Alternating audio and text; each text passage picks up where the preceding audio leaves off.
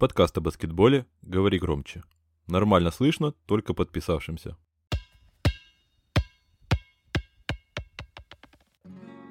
Ну что, друзья, всем доброго вечера. Мы возвращаемся в наш замечательный баскетбольный эфир. Я надеюсь, у всех хорошее настроение. И сегодня у нас для вас большой подарок. Еще одна тема, которая пока что еще не поднималась в этом сезоне, но которую вы точно ждали очень-очень долго. Мне они писали, спрашивали, когда же уже будет в прошлом сезоне. Эти выпуски уже были. В этом сезоне мы немножко решили подождать. Но не могли не поговорить про приятные сюрпризы этого сезона, про игроков, которые составляют для нас э, особое очарование в плане своей игры. Тем более, что мы перед началом сезона в этом году сделали, точнее уже в прошлом году, надо себе уже привыкать к тому, что год сменился. В прошлом году мы сделали э, такой вот превьюшечку к этому сезону, к, с нашими прогнозами небольшими, кто должен был выстреливать, и тем интереснее, наверное, посмотреть, где мы прогадали, где мы пролетели. Никиль Александр Уокер улетел у меня в трубу, э, хотя он там пытается, проблески иногда бывают, но это такое. Тем не менее, те, кто сейчас претендует на самого прогрессирующего, э, это тема сегодняшнего нашего разговора, нашего разговора с Максом Коршуновым. Макс, э, как ты там? Я прекрасно. Наконец-то мы добрались до этой темы. Друзья, да, всем привет. Добрый день, доброе утро, добрый вечер. Э, Рад, что мы наконец-то продолжаем эту историю. Вне зависимости, я официальную часть за тебя скажу, ты ее пропустил. Вне зависимости от того, где вы нас нашли и слушаете, вот где-то рядом обязательно будут ссылки на наши каналы, на канал в Ютубе, на другие платформы, а также, конечно же, наш Patreon. Поэтому подписывайтесь, не забывайте. Егор вот органично сказал то, что нам зачастую прилетают запросы, а где же вот НИП, вроде бы должны, вроде бы вышли на хороший уже темп, вроде бы пора и выпускать. Поэтому вы сейчас также можете и поучаствовать, возможно, в э, теме будущего материала, подкинув нам ее, и мы ее, конечно же, в ближайшее время постараемся как-нибудь подговорить, записать, возможно, что-то из этого интересное получится. Может быть, подкаст, а может быть, даже какой-то материал более объемный. Присоединяюсь, 10 тысяч плюсов, э, конечно же. Э, подписывайтесь, там все будет в описании, все нужные ссылки, все возможные кнопки, на которые наж... ну, надо будет нажать. Для... Все-таки мы здесь собираемся и продолжаем делать то, что сейчас делаем, только благодаря вашей поддержке и в первую очередь, и в последнюю, естественно, только для вас, друзья. Поэтому от вас требуется только всесторонняя поддержка, и мы будем понимать, что мы делаем это не зря. Ну и возвращаемся к нашей сегодняшней теме. Самые прогрессирующие баскетболисты этого сезона. Э, сразу же скажем, что правила у нас не поменялись. Как были в прошлом году, так остаются и сейчас. Их немного, но они тем не менее есть. Это в первую очередь отсутствие второгодок, поскольку очевидно, что ребята на второй год свой в лиге обязаны прогрессировать так или иначе, не у всех получается, но они обязаны это делать. Поэтому выносить их прогресс в какую-то особую, какую-то особую категорию, к сожалению, ну, по нашему мнению, кажется, что это не совсем правильно. Поэтому Десмонд Бейн, он просто конфетка, вернее, правильнее будет сказать, медовая булочка, но он пока что пролетает мимо нашего рейтинга. Для него есть особый рейтинг второгодок, в котором, который составляю лично я, у меня в телеграм-канале, в инстаграм-канале, поэтому там можете прочитать по него. Э, а мы займемся непосредственно нашей темой, э, люди, которые нас удивили. Приятно, и раз уж я затронул Десмонда Бейна, надо будет оговорить еще один нюанс – поскольку у нас не будет и его товарища. Но по абсолютно, я бы сказал, зеркальной причине, поскольку часто говорят про прогресс молодых игроков, даже второгодок, поскольку вот в случае с Десмондом Бейном никто особо не ожидал этого прогресса, потому что Десмонд был игроком, которого выбрали под 30-м пиком, и даже на второй год никто особо не прогнозировал ему вот настолько сумасшедшие темпы прогресса, А вот следующий человек, который окажется у нас немножечко вне наших рейтингов, он, у него обратная ситуация. Это топ-пик. Это супер талант, который просто развивается по траектории супер таланта. Поэтому очень сложно э, выводить и как-то отмечать его прогресс. Он, да, безусловно, есть, но это просто траектория супер таланта, которым он изначально и является. Конечно же, речь про Джамурента поскольку он прибавил в статистике, он прибавил в своей игре в защите, даже я перестал его в последнее время критиковать. Он э, прибавил в броске, и от него перестали отходить, как от небросающего какого-то персонажа, и встречать с шаговой там зазором. Но при этом мы вот с Максом обсудили эту тему и решили, что ну как-то это так и должно вроде как быть. По этой же логике можно и Джоэля Эмбида на свой третий там сезон выводить э, в топ-прогрессы и претендентов на Most Improved Player, поскольку у него там с 22 очков на 27 скакнула статистика, и как бы, ну да, но он супер талант, поэтому это и так очевидно. Поэтому сложно характеризовать этого игрока, но все-таки, если у тебя еще, Макс, э, может быть, есть что сказать просто про Джама Рента, сказать, что он классный, можешь Слушай, э, сказать, пока есть такая возможность. Ну, я как тот человек, который, знаешь, э, пытается периодически тыкать палками в каких-то непонятных проспектах и говорить, вот из него точно получится звезда, и периодически это э, моя гипотетическая палка угадывает. Я говорил, что Джа Марант, да и в принципе не только я, там достаточно много людей обсуждали то, что Джа станет э, действительно отличным разыгрывающим, только ему понадобится некоторое время, чтобы привыкнуть к лиге. То же самое было у того же Даррена Фокса, не такими темпами, но тоже первый сезон у него был так себе, он привыкал к лиге, у них достаточно, ну, такая своеобразная антропометрия для современной лиги. Один-два сезона на это уходит, поэтому здесь вот скачок должен был э, произойти в первые два-три сезона, он произошел. Чуть позже, не во второй сезон, но в целом он не выглядит каким-то, знаешь, таким необычным и вполне себе такая траектория, которую он выдерживает. Она, конечно, несколько выше, чем у других проспектов с его драфта, с его а, пиками, например, в другие годы, но при этом она достаточно такая стабильная и ту, которую прогнозировали перед драфтом и после первого сезона. Ну вот знаешь, если вспоминать его историю, которую я когда-то расписывал в отдельном материале, то, наверное, было бы, конечно, красиво про проследить этот путь от парня, которого, по сути, который опя- обязан своей карьерой э, тому, что тренер какой-то скаут захотел пачку чипсов, и тогда он выходил, смотрел какого-то другого игрока, потом вышел поесть чипсов э, в автомат и увидел, что в другом зале занимался Морент, который никогда не котировался, по сути, там на школьных уровнях, как э, супер, супер проспект. Да то если с этой точки смотреть, то, возможно, конечно, красивее его история выглядит.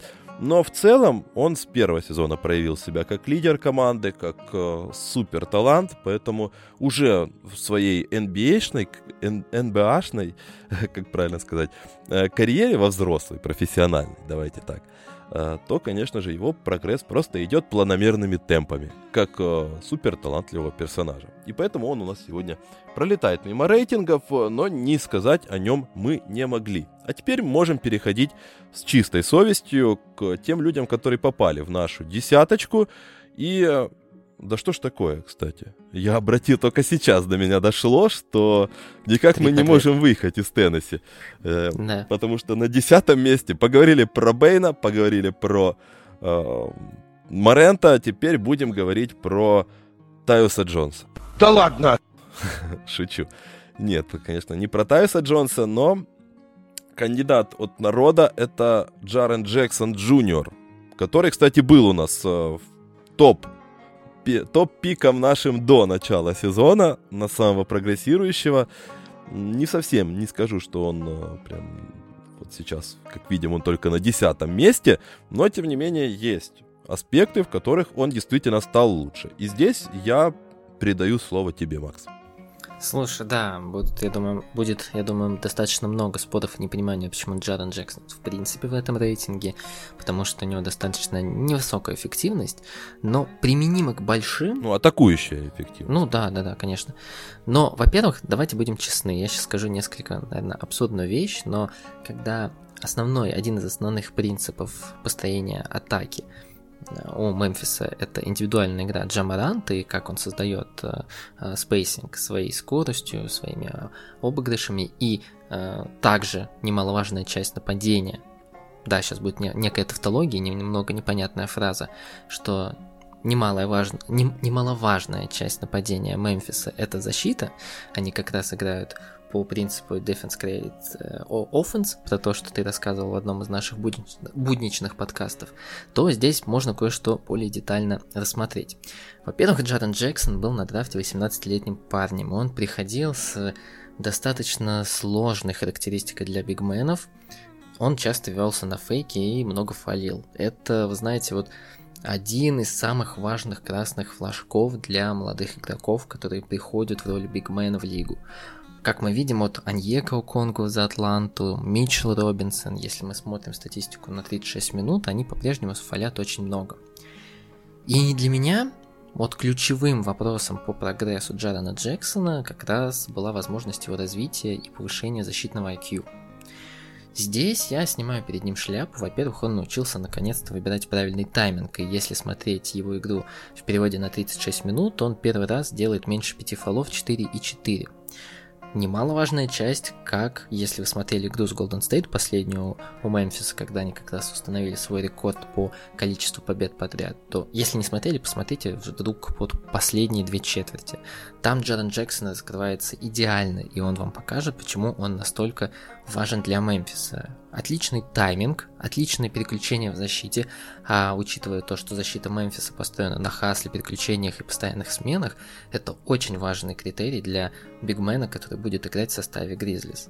Сейчас Джарен Джексон тот человек, который может размениваться не только на каких-нибудь средних маленьких игроков, но и на Стефа Карри, и он разменивался очень хорошо, его не ловят на, фала, на фолы, он отлично выбирает тайминг для блоков, у него прекрасные показатели по блоков, лучше за карьеру, и в принципе сейчас это как раз э, тот универсальный не 7 футом, но близок к 7 футам игрок, который способен делать разницу на своей половине. Про атаку. Да, здесь на самом деле не все так радужно, мы смотрим на эффективность его в нападении и думаем, блин, ну он же показывает очень низкие цифры для бигмена. Но, во-первых, давайте признаем тот факт, то, что Джарен Джексон это не тот бигмен, который будет играть в посте. К сожалению, пора бы это признать. Многие видели в то, что он будет развиваться по ветке Энтони Дэвиса, Карла Энтони Таунсен. Так пока что не происходит. И он скорее стал до Кристофа Подзингиса прошлого сезона, который в прошлом сезоне в Далласе играл, по сути, легкого форварда, легким форвардом в теле бигмена. Сейчас, по сути, в нападении происходит так. Хорошо это или плохо, мы пока что, ну, можем только порассуждать. А, мы можем видеть его цифры, что для бигмена он не очень эффективен, но по факту свою роль он хорошо выполняет.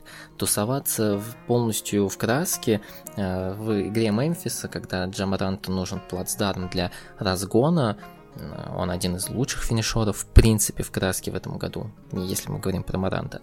Нет никакого смысла. Поэтому, да, Джарен Джексон сейчас живет зачастую на дуге, зачастую проводит мало времени внутри э, периметра, но это нормально, нормально для нападения Мемфиса. Ему просто в принципе не нужно э, играть из поста, либо играть на пик-н-ролле. Пока что от него таких задач ни, никто не просит. Честно говоря, тут даже особо принять, э, отметить и добавить нечего. Вот, кстати, готов с тобой согласиться, что несмотря на невысокую эффективность в цифрах, он в целом свою роль выполняет, и как вот как с Диланом Бруксом, да, э, с одной стороны, Дилан Брукс в нападении это тоже тихий ужас и кошмар э, любого тренера. Человек просто рандом. Но при этом это не мешает командной игре, командным успехам вот казалось бы, два человека, которые выбрасывают абсолютную дичь по, по цифрам, но при этом Мемфис все равно прекрасен, все равно достигает своих целей, и все это работает каким-то образом. Ну и по защите, да, тут, как говорится, готов подписаться под каждым словом, особенно глядя на все того же Митчелла Робинсона, Робинсона, от которого у меня периодически там вскипает в одном месте. Но это, это уже, видимо, надолго. И это мне пора перестать э, на, на что-то надеяться.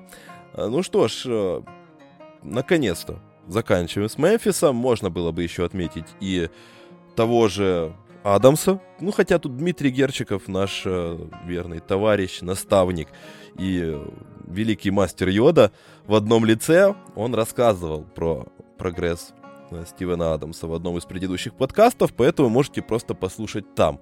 Э, я просто отмечу, что чтобы уже дважды не вставать, как говорится. И перейдем пока, к да, вот девятому. Пока ты не начал, да, пока давай. ты не начал, ты очень органично, в принципе, представил мой пик, поэтому я хочу тебя забрать слово и перейти к девятому пику, если ты не возражаешь. Конечно. Да, потому что, во-первых, мы много обсуждали твоего соотечественника перед драфтом, и на девятом месте, конечно же, Святослав Михаюк. Вот ты меня рассмешнил, рассмешнил, рассмеял. Нет, конечно. Мы, но в целом мы поговорим как раз про Торонто Репторс и достаточно большую банду, которая собралась в этом году там и достаточно показывает хорошие цифры. Мы пытались как-то разъединить их, как-то поставить, возможно, распределить десятки, может быть, кого-то в достойное упоминание, но у нас никак не получилось, и мы решили всю эту банду закинуть на одно девятое место. Собственно, предводитель этой тройки Фред Ван Влит, а вместе с ними Оджи Ануноби и, конечно, Гарри Трент младший. Спасибо большое, Максим, и я подписываюсь под твоими словами. Честно, мне тяжело определить, кто сейчас лучший игрок в Торонто. Тут есть еще одна команда, очень похожего типажа и очень похожих проблем, но там мы смогли все-таки разделить, и о ней поговорим попозже. А вот э, в случае с Торонто, ну слушай, это как выбирать, э, какая из э, двух сисек Александры Дадарио лучше. А, тут невозможно определиться, лучше воспринимать все это в комплексе, как какой-то идеальный комплект. А, ну что ж, э, но я бы отметил, наверное, если уже там, знаешь, докапываться, я бы сказал, что достойны. Все чуть-чуть побольше Фред Ван Влит, потому что на нем больше ответственности было перед началом сезона, поскольку в Торонто очень долгое время существовала некая преемственность. То есть у команды всегда были лидеры. Там от Криса Боша к Демару Дерозану, от Демара Дерозана к Кайлу Лаури, какие бы они ни были, но это все-таки какие-то носители, да? Э, вот ДНК местного, и какие-то лидеры, вокруг которых всегда строится команда. И с уходом Кайла Лаури эта позиция оказалась вакантной, поскольку и к Паскалю Секому были большие вопросы после прошлого сезона, когда он не показал должного прогресса и развития. Ну и к Фреду Ван Литу тоже, поскольку он э, проявлял себя достаточно ограниченным игроком, хорошим, трудолюбивым, но при этом не совсем человеком, вокруг которого можно строить, который готов стать ядром какой-то новой команды. И поэтому то, что у него это получается, это огромнейший, конечно же, ему респект из-за того, что он перенял на себя не только функции Кайла Лаури на паркете, он, собственно, управляет темпом, он конструирует, конструирует атаку команды, он существенно прокачал свой бросок. У него лучшие в карьере цифры, которые чаще всего для него были большой-большой проблемой, но учитывая его слабые габариты, чаще всего это был человек, который даже не совался внутрь дуги, потому что там было все печально. Сейчас и с этим лучше, и при этом он является действительно ментором команды, человеком, у которого самый громкий голос в раздевалке. Поэтому я все-таки склонен немножко выделять э, Фреда Ван Влита из э, этой бодрой компании мушкетеров, но все-таки глобально все заслуживают упоминания, и тот же Оджи Ануноби, и Гарри Трент младший, все совершили огромнейший скачок, и просто про, про них невозможно не поговорить. И даже, честно говоря, Паскаль Секом выглядит гораздо лучше, чем в прошлом э, сезоне. И внезапно можно и его тоже отметить, хотя он, он свой поезд э, на МИП уже садился, он на нем ездил, и про него вряд ли можно будет еще что-то добавить. Э, в остальном, ну, честно говоря, мне просто приятно наблюдать за тем, что происходит в Торонто, и как-то предугадывать, пытаться хотя бы спрогнозировать, что будет дальше из этой команды, Э, пока что, мне кажется, в самом клубе не сильно понимают, что, что, что здесь хотят построить, но при этом это хорошая головная боль, когда у тебя просто слишком много классных э, опций, и ты не можешь ими распорядиться. Слушай, ну, я могу добавить от себя только вот э, для тебя это Fnatt One Lead, я им, конечно, тоже восхищаюсь, я чуть-чуть вот выделю от Джану Ноби, человек по многим продвинутым метрикам, один из самых универсальных защитников и один из самых недооцененных. Посмотрите, как у Джананоби хаслит в защите. И он действительно может размениться практически на каждого игрока соперника, играть против лучшего игрока соперника, причем вне зависимости от позиции, э, на которой будет играть лучший игрок. Ну, честно, я им вот восхищаюсь, мне очень приятно за ним наблюдать в обороне. Ну и вот ты затронул тему, куда же идет Торонто, я надеюсь, то, что они все-таки идут вот эм, в стартовую пятерку с пятью-семи футерами, которые все бегают, все бросают, все э, разыгрывают, все защищаются. Я вот очень надеюсь это увидеть лет через пять. Что, готов внезапный еще один претендент на Бена Симмонса у нас появился? Ну, конечно, но с броском, но с броском. А, ну еще и с броском. Ну, научат, почему нет? Может быть, в Торонто наконец-то он раскроется с этой стороны. А может, уже где-то там раскрывается и просто готовит свои таланты внезапно для новой команды, в которую он перейдет. Он просто не хотел для Филадельфии беречь свои лучшие качества. Но это уже немножко из области фантастики. А мы переходим к следующему пику, на котором у нас сразу парочка игроков с очень похожей истории ребята, которые провели очень неплохой прошлый сезон. Они уже показали себя качественными исполнителями. В этом сезоне, ввиду некоторых кадровых проблем в их командах, они получили чуть большую роль. Они справились с ней хорошо, без просадки в качестве. При этом я не могу сказать, что у них наступил какой-то крышесносный прогресс, но, тем не менее, не отметить их нельзя. Это, конечно же, Джордан Пул и Джайлен Брансон из э, Далласа. Макс, давай вот э, разделим обязанности по этим двум прекрасным баскетболистам. За. Э, давай тебе вот э, Джордана Пула, потому что у меня к нему специфичное отношение, поскольку, мне кажется, его немножко перехайпливают, э, как и любого игрока, который раскрывается в Golden State, потому что просто популярная команда, их все любят, и поэтому любой человек, ну сколько уже таких людей, даже вот в этом сезоне, сколько было восторгов по Уиггинсу, сколько было восторгов по тому же Гэри Пейтону, вот Пул просто тоже получает много любови человеческой, но я немножко более скептичен, поэтому давай, давай ты, может, ты меня убедишь.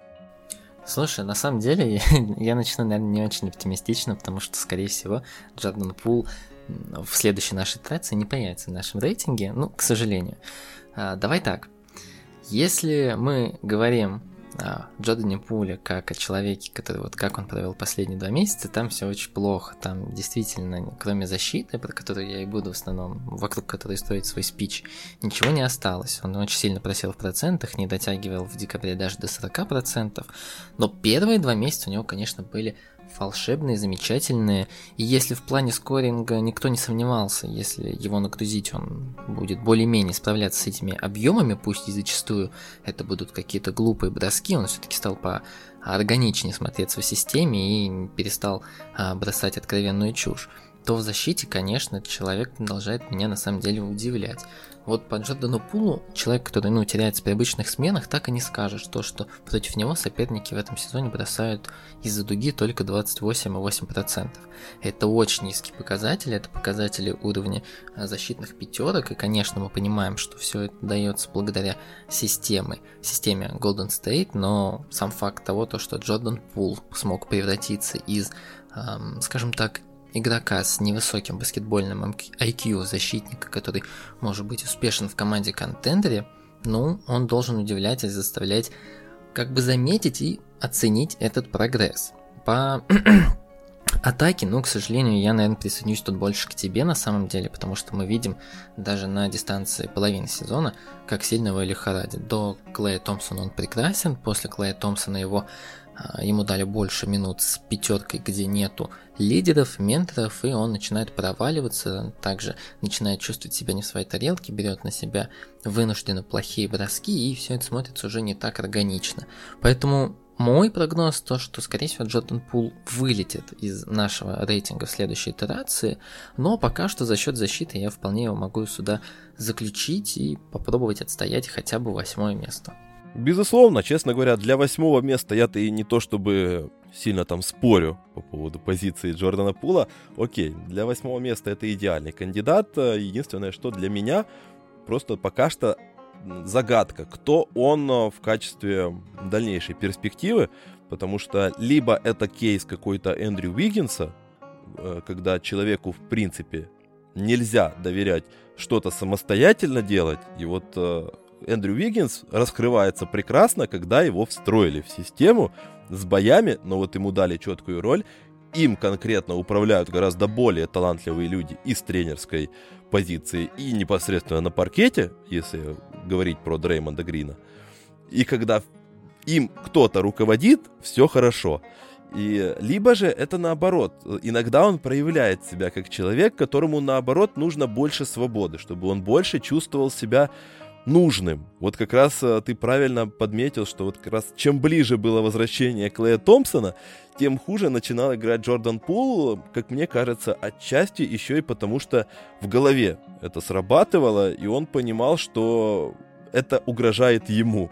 И он где-то начинал немножко хандрить из-за этого, не зная, что с ним будет дальше, что и, и вернее понимая, что его роль начнет уменьшаться, Возможно, вот он проявляет себя как стриковый шутер, он старается быть агрессивным, и это тоже типаж игрока, но типаж игрока, которому нужно получать мяч, нужно бросать много, нужно ловить свою вот эту горячую руку, но при этом это совершенно разные типажи игрока, и я пока что так и не, не понял, что конкретно нужно что конкретно будет из Джордана Пула пока что. Но я доверяю системе Golden State, которая произвела на свет уже немало хороших, качественных игроков. Поэтому, мне кажется, с Джорданом Пулом тоже справятся общими усилиями. Как минимум, сделают его полезным. И, Пока он системе. Да, вернее, вернее, уже, да. Вернее, уже, да, делают полезным и сейчас. Ну, ладно. Давайте все-таки и про Брансона поговорим. А про Брансона можно поговорить поменьше, поскольку, честно говоря, давайте откровенно, он немножечко такой скучноватый баскетболист. Э, ну вот он идеальный ролевой исполнитель вот из Вилановы, из кузницы идеальных ролевых игроков. Он все свои предыдущие годы, все три года своих предыдущих в NBA, а, проявлял себя именно как прекрасный разыгрывающий во второй пятерке, как прекрасный backup э, или там шестой игрок, да, который привносит в игру какую-то стабильность. Он не проваливается, не играет выше, он просто делает качественно свою работу. Э, во-первых, Джейсон Кидд запихнул его в стартовую пятерку вместе с Лукой Дончичем, Дончичем, и они внезапно выглядят очень хорошо, именно как в паре. И внезапно тот же Брансон про, проявляет себя как прекрасный игрок стартового состава, пускай и не э, лучший игрок на мяче, пускай он это вторая опция, это идеально ему подходит, Брансон в любой момент может просто опереться на две своих главных сильных стороны. Это то, что А, он прекрасный скорер, а, потому что это человек, который, кстати, интересный факт, только во всей лиге, среди там людей на нормальной выборке, только Янис завершает лучше в проходах, чем Брансон. Вот фантастика. 28%, ой, 28, 58% реализации в проходах у человека, который не догреб до 190 сантиметров это фантастика. Ну и второй момент это то, что у Брансона практически идеальные пик-н-роллы. Он самый, один из самых эффективных игроков на пик-н-роллах в лиге, если говорить про статистику. Поэтому даже когда все повылетали у Далласа, когда там были катастрофические пятерки с Тео Пинсонами и э, Маркизами Крисами в роли стартовых центровых, все равно Джайлен Брансон взял на себя вот эти лидерские качества, и он потащил свою команду, он выкрутил на максимум все свои сильные стороны и не показал просадки по эффективности. Поэтому за этот отрезок ему можно сказать э, огромнейшее человеческое спасибо, наверное, всему тренерскому штабу, потому что более-менее удалось Далласу там даже цеплять какие-то победы, когда там состав был просто ужасный. И поэтому сейчас, когда команда потихонечку с возвращением Луки Дончича, когда потихоньку у них начинает все получаться, они добирают свои победы, но без вот этого отрезка имени Джалина Брансона, мне кажется, было бы гораздо-гораздо хуже и сложнее им в этом сезоне. Как дальше будет, тут, конечно, сложнее, потому что Лука вернулся, они вернулись к стартовому сочетанию, когда Джален Брансон не первая опция в этой команде. Тем не менее, мне кажется, владений и роли ему хватит, потому что тут еще и Хардуэй отвалился. Поэтому, мне кажется, вот в отличие от Джордана Пула, Брансон еще появится в этом рейтинге, и вряд ли он просядет настолько в своей личной эффективности, чтобы вылететь из десятки. Слушай, ну я от себя только добавлю, я все-таки считал, что достаточно, ну, давно пора проверить бы Далласу Джеллина Брансона, не так давно вроде бы искали второго болхендлера к Луке Дончичу, а тут вот, в принципе, он у них оказался в команде что очень радует. Ну да, Джеллен Браунсон это вот как раз тот человек с категории братьев Джонсон, э, Джонсов, э, Малькольма Брогдена. Они, конечно, не сделают никакой разницы и не повысят вам резко уровень, не станут ваш, одной из ваших звезд, но они держат стабильно высокий уровень, принимают правильное решение на площадке и никогда, скорее всего, не испортят картину. Очень стабильные, за счет чего и могут держаться в контендерах. Я, конечно, не уверен, то, что вот после того, как контракт закончится у Брансона, он сможет остаться в Далласе. Там, судя по всему, будут достаточно у него большие аппетиты. Сегодня как ну, раз... Ну, 20 на... миллионов в год хочет, 80 на 4. Да, по сегодня как раз... Да, вот Булат на Five выкладывал по нему несколько э, ну, свое мнение, в общем, и я с ним на самом деле во многом согласен. Джейлен Брансон не совсем стоит этих денег, но прямо сейчас он один из самых важных игроков команды, в зависимости от того, как вы оцениваете Кристопса Парзингиса. Ну, слушай, мне кажется, все-таки, да, он вряд ли будет э, первой звездой, но с другой стороны, ну, на 20 миллионов в современной лиге это не такая уж и большая сумма, как бы не дико это звучало. Ну, Малкольм Брогдон тот же вполне играет на свои деньги, поэтому Но мне он кажется, часть что... не играет, к сожалению.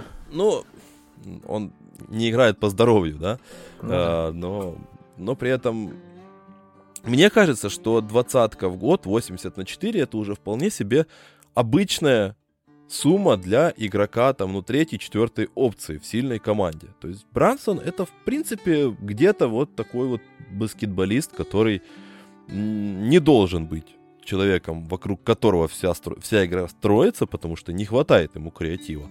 Он скорее вот действительно игрок, игрок, простите за тавтологию снова такие, баскетболист. Игра, которого построена вокруг конкретных сильных сторон, которые он точно знает и которые он просто использует по максимуму. Но при этом он действительно может то, что он умеет, то он и привносит э, с, максимальной, с максимальным уровнем качества. Поэтому, не знаю, честно говоря, для меня 20 миллионов для него, ну, я бы потратил. Другой вопрос, что чтобы это не была команда, которая собирается при этом строиться вокруг этого игрока, это другой вопрос. То есть условный там, не знаю, перестраивающийся коллектив, он вообще тут ни к селу, ни к городу. А если вам не хватает какой-то вот последней там детали, там еще одной опции, то ну то, что доктор прописал. Ну, слушай, я россиянин, и поэтому все-таки для меня вот доллар, я пытаюсь себя утешить, что э, несмотря в курс, э, он на самом деле где-то там на уровне 60-65 рублей, на самом деле он там где-то на 80, поэтому я вот стараюсь, я еще считаю, что 20 миллионов долларов э, платить в год игроку это достаточно дорого, но возможно... Ну, а мы, ну мы-то украинцы, это понятное дело, что у нас это уже копейки в нашем ну светлом эльфийском будущем. Слушай, ну если мы по Брансону все сказали, то давай двигаться дальше. Да, да, да, давай. Дальше. Э, давай, потому что да, дальше очень интересный персонаж и человек очень неоднозначный на самом-то деле. Я помню его первый сезон, когда все просто кипятком от него писали. Все помнят эту историю, наверное. Тем более, что он появился еще и с антагонистом очень таким заметным в лиге. И это была очень классная история про борьбу двух очень в какой-то степени похожих баскетболистов Но, тем не менее, они, их дорожки в определенный момент разошлись. Тем более, что они еще оказались в клубах таких тоже конкурентах. Я говорю, конечно же, про Кайла Кузму. Все помнят его противостояние с Джейсоном Тейтумом в первый сезон, когда многие говорили, да вот посмотрите, его взяли кого, под каким там, под третьим номером этого вашего взяли. А мы взяли под 27-м. И, как, как говорится, посмотрите на разницу. У нас э, прекрасный топовый баскетболист растет. Дальше было немножко похуже, потому что немножко и подпотерялся Кайл э, под уже Леброном, уже в сильной команде, уже не будучи какой-то там первой опцией э, мусорного коллектива. Но в конце концов его сначала не обменяли в Новый Орлеан, его каким-то чудом оставили в Лос-Анджелесе во время обмена Энтони Дэвиса, и э, наконец-то все-таки этот обмен произошел, его просто берегли для обмена Рассела Уэстбрука. Поэтому сейчас он оказался в Вашингтоне, в столице NBA, радует тут всех своими сумасшедшими нарядами. Честно, я недавно заходил в Инстаграм Вашингтона, и ради того, чтобы просто посмотреть на вот эти все фотки с предматчевых вот этих проходок баскетболистов, просто ради э, того, чтобы посмотреть на наряды Кайла Кузмы, и это каждый раз какой-то просто невероятный перформанс. И я, честно говоря, не знаю, зачем надо было э, менять его на Уэстбрука, потому что он дает то же самое в плане fashion а, как минимум. А вот по игре тоже, кстати, не так уж и много у них э, разницы, потому что Кайл Кузма внезапно снова таки дает прекрасное качество, прекрасную эффективность игровую. Он э, поднял существенно свои показатели по подборам, по перехватам, по ассистам, по блокшотам. Э, немножко не дотягивает он до показателей по очкам, но при этом мы пр- прекрасно понимаем, что его лучший показатель по очкам был в команде, где, ну, любой, наверное, мог плюс-минус э, набирать такие показатели. Поэтому в более-менее нормальной команде это прекрасный, снова-таки, рывок вверх, и при этом самое интересное, вот что касается Кайла Кузмы. Я сейчас вам э, скажу удивительную информацию, которая меня в определенный момент тоже э, существенно так удивила, но при этом самый полезный игрок в клатче в этом сезоне в NBA а это Крис Пол, плюс 68 на сегодняшний момент. Второй баскетболист в NBA а по игре в клатче это Кайл Кузма, плюс 54. При этом он не просто находится на паркете и поэтому является самым полезным игроком, как там после Криса Пола идет там Дэвин Букер, Микл Бриджес, компании, да, телегой сразу за ним едут. А Кайл Кузма при этом в топе и по очкам, он набрал больше даже, чем Крис Пол, и по реализации у него там 50, больше 50% с игры, и больше 50% из-за дуги. Э, он при этом, Вашингтон, какие бы у него ни были показатели сейчас э, в целом, у них в клатче 18-7, и это с Кайлом Кузмой, по сути, в роли главного решающего персонажа. Вот и, э, как говорится, ребята, думайте о том, э, какого вы топ баскетболиста упустили. Я говорю, конечно про ребят из Лос-Анджелеса. Не знаю, насколько это все затянется, но пока что Кайл Кузма действительно производит впечатление человека, который вырвался. Ему становится легче дышать, и это тоже в какой-то степени для меня история, вот я говорил про Джордана Пула, да, одну из веток его развития. Вот с Кайлом Кузмой, мне кажется, тоже очень похожая ситуация. Он игрок, который должен чувствовать в себе уверенность. Это человек, который должен чувствовать свою э, необходимость команде, то, что ему дают эти возможности, то, что ему дают мяч и дают экспериментировать в какие-то моменты. Вот он захотел э, быть point-форвардом, пожалуйста. Ансельд предоставил ему такую возможность. Пожалуйста, развивайся. И у него это получается, когда он чувствует свою уверенность в себе.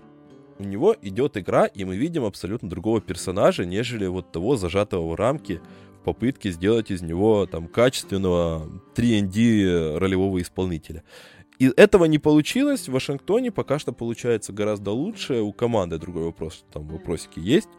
Но по Кайлу Кузме это действительно очень приятная неожиданность этого сезона.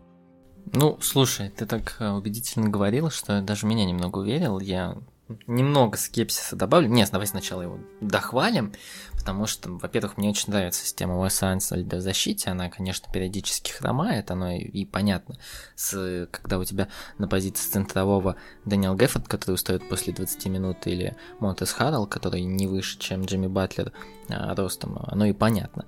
Но в целом, вот система а, Уэса Ансельда, когда он, как и э, Куин Снайдер, заставляет соперников бросать со средней, она как раз раскрывает Кайла Кузьма и как отличного защитника. Я сегодня как старая брюзга буду говорить про защиту и хвалить всех наших игроков про защиту. И вот как раз Кайл Кузьма это тот э, человек, я уже хвалил Джордана Пула, но Кайл Кузьма он же тоже 30% позволяет только соперникам за дуги бросать, когда защищается. И, по-моему, это, в принципе, прекрасные цифры. Я вот недавно заходил на форум Reddit после игры с Вашингтоном, когда вдруг Джейсон Тейтум, кто-то вспомнил, решил выдать игру сезона, судя по всему. А, и там как раз все болельщики не понимали, почему, почему не Кайл Кузьма защищается против э, Джейсона Тейтума. И действительно, если вот открыть страницу матчапа, а, то в лидерах основные игроки, против которых он, против которых в защите больше всего провел времени Кайл, это Майлз Бриджет, Джимми Батлер, такие игроки, как большие бигмены Джон Коллинз, Табайс, Харрис, на самом деле достаточно топовые игроки, и некоторые даже как Джимми лидеры своих команд, и против них он достаточно эффективно защищается. Единственное, что вот меня смущает, то что вот в этом сезоне, когда постарались запречь, э, запрячь в какую-то систему Брэдли Билла, он ощутимо просел, и вроде бы все на фоне Брэдли Билла начинают выглядеть, ну, получше. Тот же вот Кайл Кузьма получил больше бросков и уверенности, это хорошо. Ну, скажи это нет. Динвиди, который не выглядит лучше. Не, ну давай так, про Динвиди, это, в принципе, была завиральная история для меня его перехода, я очень сильно сомневался в нем, потому что игрок без броска приходит в, э, в команду, где, ну, нет прям таковых снайперов, и, в принципе, сейчас вот на 28-м месте идет Вашингтон по проценту попаданий за дуги. И для меня это было несколько странно, то, что они, их выбор пал на Динуиде. Хотя в целом-то, ну, как разыгрывающий он может там опять что-то разыгрывать с Мотозом Харлом. Тут он свою функцию выполняет. Но да, Кайл Кузьма почувствовал уверенность, тут я полностью присоединяюсь к твоим словам. И на фоне Брэдли Билла, который действительно, ну, в этом сезоне страдает, ему не очень удобно играть а, в игру Вашингтона, да еще и защищаться периодически приходится. Кайл Кузьма выглядит, конечно, ощутимым прогрессом. Ну слушай, я снова-таки, закрывая тему Кайла Кузмы, скажу, что, честно говоря, для меня этот сезон Вашингтона не выглядит как... Э, эм, и вот этот спад Брэдли Билла не выглядит как э, плюс для многих его игроков из окружения, потому что действительно Динвиди э, печально выглядит. Ну, то есть он без броска, да, но при этом не настолько же. То есть у него там совсем катастрофические показатели. А, при этом ты да сам слушай, сказал про... Слушай, цифры по, по, по карьере, в принципе, плюс-минус. Ну, там сейчас там совсем прям печально. Ну, да, согласен. Это 38 с игры это прям совсем грусть. Но, ладно, тот же Геффорд, про которого ты упоминал, играет очень мало. А, Харрел после стартовых там 10-15 матчей, когда начали говорить про то, что это игрок, э, которого там можно на матч всех звезд отправлять, когда он там по 20 очков набирал, он просел снова-таки резко. А, тот же KCP старается, но тоже немножко подсел. И по большому счету, из тех матчей, которые я видел у Вашингтона за последние там месяц-полтора, вот действительно все страдают, играет только Кайл Кузма. Вот он действительно наслаждается сейчас своей ролью. И тем, что у него это получается, тем, что он еще и при этом еще и накатывает, то есть если Харрелл слился, там его динамика идет туда вниз, то у Кайла Кузмы, наоборот, сейчас очень успешный отрезок. И если смотреть на нашу динамику развития еще и как плюс к нашему рейтингу, то в последних там месяц-полтора у Кайла Кузмы там 20, по 20 очков и 20 плюс 10 он выдает стабильно с хорошими процентами. Поэтому его место, мне кажется, вполне, вполне заслуженное. Но и так много внимания ему уделили все-таки классный персонаж, харизматичный, в конце концов, э, чертяка, чего уж тут э, говорить. Ну и самое время перейти к еще одному игроку. От, Ой, а э, давай, можно, можно? да, Давай, заберу давай, ты. Я у тебя заберу слово, потому что давай так. Я сначала не буду говорить, кто это, я просто скажу, что, ну, в целом-то, это топ-5 игрок по количеству ассистов в этом сезоне. В принципе, уже неплохой себе аргумент. Это лидер команды по очкам. Это лучший игрок по всем продвинутым метрикам, как в нападении, так и в обороне своей команды. Это Виншерс, Offensive Finchers, Defensive Finchers, по всем, ну, в общем, по всем все перечислять не буду, там и BPM, и PER, и WOP, по всем. Вот, э, ли- как я уже сказал, лидер команды, причем достаточно великой династии, Дежонте Мюррей. В целом, если его не озвучивать, то все достаточно органично и вкладывается. Вот когда я озвучиваю Дежонте Мюррей, в принципе, многие люди могут усомниться, потому что, ну вот как же так, это же разыгрывающий полностью без броска, и на самом деле отчасти они будут правы. Но давайте так, вот те люди, которые в этом сезоне потратили свое время на просмотр Сан-Антонио, вот вы уверены то, что в этой команде 2021-2022 есть хоть одно светлое пятно, конечно, кроме э, якобы Петля во всех смыслах этого слова, словосочетания, кроме Дежонта Мюррея. Дежонта Мюррей по-своему прекрасен. Прекрасен в том, что несмотря на то, что этот человек абсолютно не совсем подходит в нападении под современные реалии, продолжает играть так, как он умеет, пытается э, наращивать темп. То есть, допустим, с каждым сезоном он продолжает все больше и больше бросков брать из дуги, процент у него не, не растет, но в целом-то он вот все пытается, пытается и пытается. В этом сезоне он взял полностью все бразды правления э, нападением. Да, нападение Сан-Антонио достаточно, ну, грустная история, но не потому, что Джажанта Мюррей плохо им управляет, а потому что банально у него э, вообще нету никакой помощи. Он действительно прибавил в розыгрыше, но про розыгрыш, в принципе, здесь, наверное, будет говорить мовитон, потому что, ну, ассисты генерируются, когда ты основной буллхендлер, и, в принципе, практически никто больше не разыгрывает, кроме Дерека Уайта в составе Сан-Антонио, то, в принципе, ну, как-то говорить про ассисты немного странно. Сан-Антонио всегда были командной игрой, и генерирование ассистов для них никогда не были проблемой. В этом году они еще полностью отказались от изоляций, поэтому ассисты это само собой разумеющееся. Я, как и сказал, буду опять старой брюзгой, буду говорить про защиту, потому что, ну, невозможно быть первым номером и при этом быть именно defense-maker ом в защите, потому что, я имею в виду difference defense-maker ом, давай так, человеком, который вносит основную разницу в защите, как это, допустим, делает какой-то big man. Но при этом Дежонта Мюррей для меня это один из кандидатов даже на защитную пятерку. Если мы смотрим статистически, то против него, против игроков он защищается вроде бы не так хорошо, но вот наш пресловутый, ты тоже любишь часто оперировать на эту статистику, deflections, касания мяча в защите, он, в принципе, здесь лидер лиги, он выше, чем Фред Ван Влит, чем Матис Тайбл, чем Гарри Трент-младший. И тут, на самом деле, это абсолютно справедливо. Дежонте Мюррей – это тот человек, который хаслит, единственный старается что-то делать в коллективе, и на самом деле, вот то, что мы его критикуем за неэффективную атаку, тут еще нужно подумать, потому что как я уже сказал, помощи у Дежонте Мюррея ни на своей половине, ни в атаке практически нет. Там играют два землекопа, которые играют, ну, так себе на самом деле.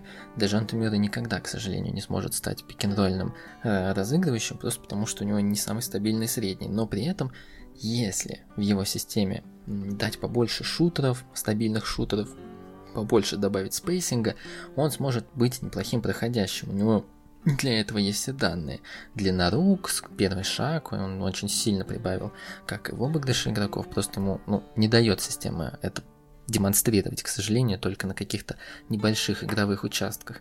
Поэтому в целом, ну, даже Мюррей, учитывая его роль, а он действительно сейчас, ну, полностью контролирует, он, я не хочу говорить франчайз, потому что применимо к ситуации и месту в таблице Сан-Антонио это как-то будет совсем грустно звучать. Но на текущий момент он основа и лучший игрок команды, вокруг которого хоть что-то можно сделать. Не знаю, какой план у Сан-Антонио на ближайшие пару лет, растить Приму, Вассела, там еще что-то придумать. Но пока что Дежонте Мюррей это, безусловно, лучший игрок. На матч всех звезд он, конечно, не потянет, но, в принципе, в этом рейтинге, я считаю, он должен быть. Да я с тобой соглашусь, снова таки, как и в случае с Пулом, он должен быть в этом рейтинге. Другой вопрос, что я не переоце... стараюсь не переоценивать его достижения, в первую очередь атакующие.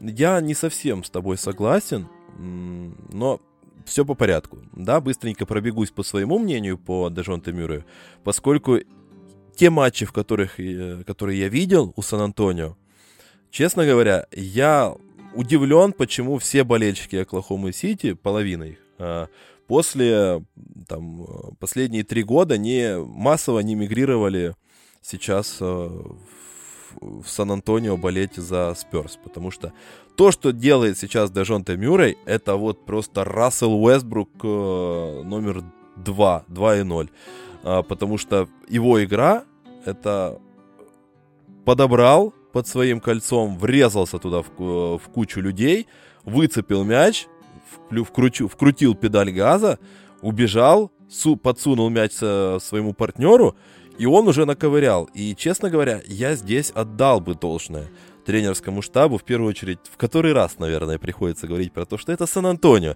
Это уникальная система, где, если надо, тебя сделают супер бегущей командой. Если надо, сделают самой медленной тошнотной организацией лиги. Сейчас Грег Попович э, решил сделать из Дежонте Мюррея Рассела Уэсбрука. Это объяснимо, это логично. И под него как раз, вот тут я немножко с тобой не согласен, как раз исполнители подобраны, ну, почти идеально, наверное, из э, того, что можно сделать для развития конкретно такого типажа игрока. Потому что у тебя есть э, два игрока, которые играют исключительно от движения и от постоянного открывания, там, Макбакетс и Вессел, которые, которым просто подсунь, они уже открылись э, к тебе под, под передачу. Все, и они, и они бросают под 40. Келдон Джонсон чуть меньше двигается, но при этом он бросает больше 40. В любой непонятной ситуации у тебя есть возможность закинуть туда, куда-то под кольцо, и там огромная деревяшка что-то выловить. Как когда-то вылавливал это Стивен Адамс, э, долгие годы страдал э, в Оклахоме и ковырял вот, это вот, вот эти передачи от Уэсбрука. И фактически все вот эта система, которая есть сейчас наступление у Сан-Антонио, она именно заточена, она, я не скажу, что она самая эффективная в лиге, но она заточена под раскрытие лучших сторон именно Дежонте Мюррея, чтобы он выглядел так, как мы сейчас о нем говорим, чтобы он давал максимальную продуктивность, чтобы были люди, которые бегут. Э, Сан-Антонио самая быстрая команда э, в лиге по действиям на чужой половине площадки на сегодняшний момент самая бегущая, во всяком случае, за счет во многом Макбакетса, за счет во многом того же Вессела, ну и Келдона Джонсона, который помогает э, в конце концов. Э, при этом они именно заточены под то, чтобы Мюррею оставалось делать самые простые вещи, чтобы прошел, скинул, люди открылись тебе под передачу, чтобы всегда был какой-то большой, который поставит тебе огромнейший заслон, чтобы ты прошел и снова-таки закинул куда-то в область кольца, и он там уже что-нибудь выловил.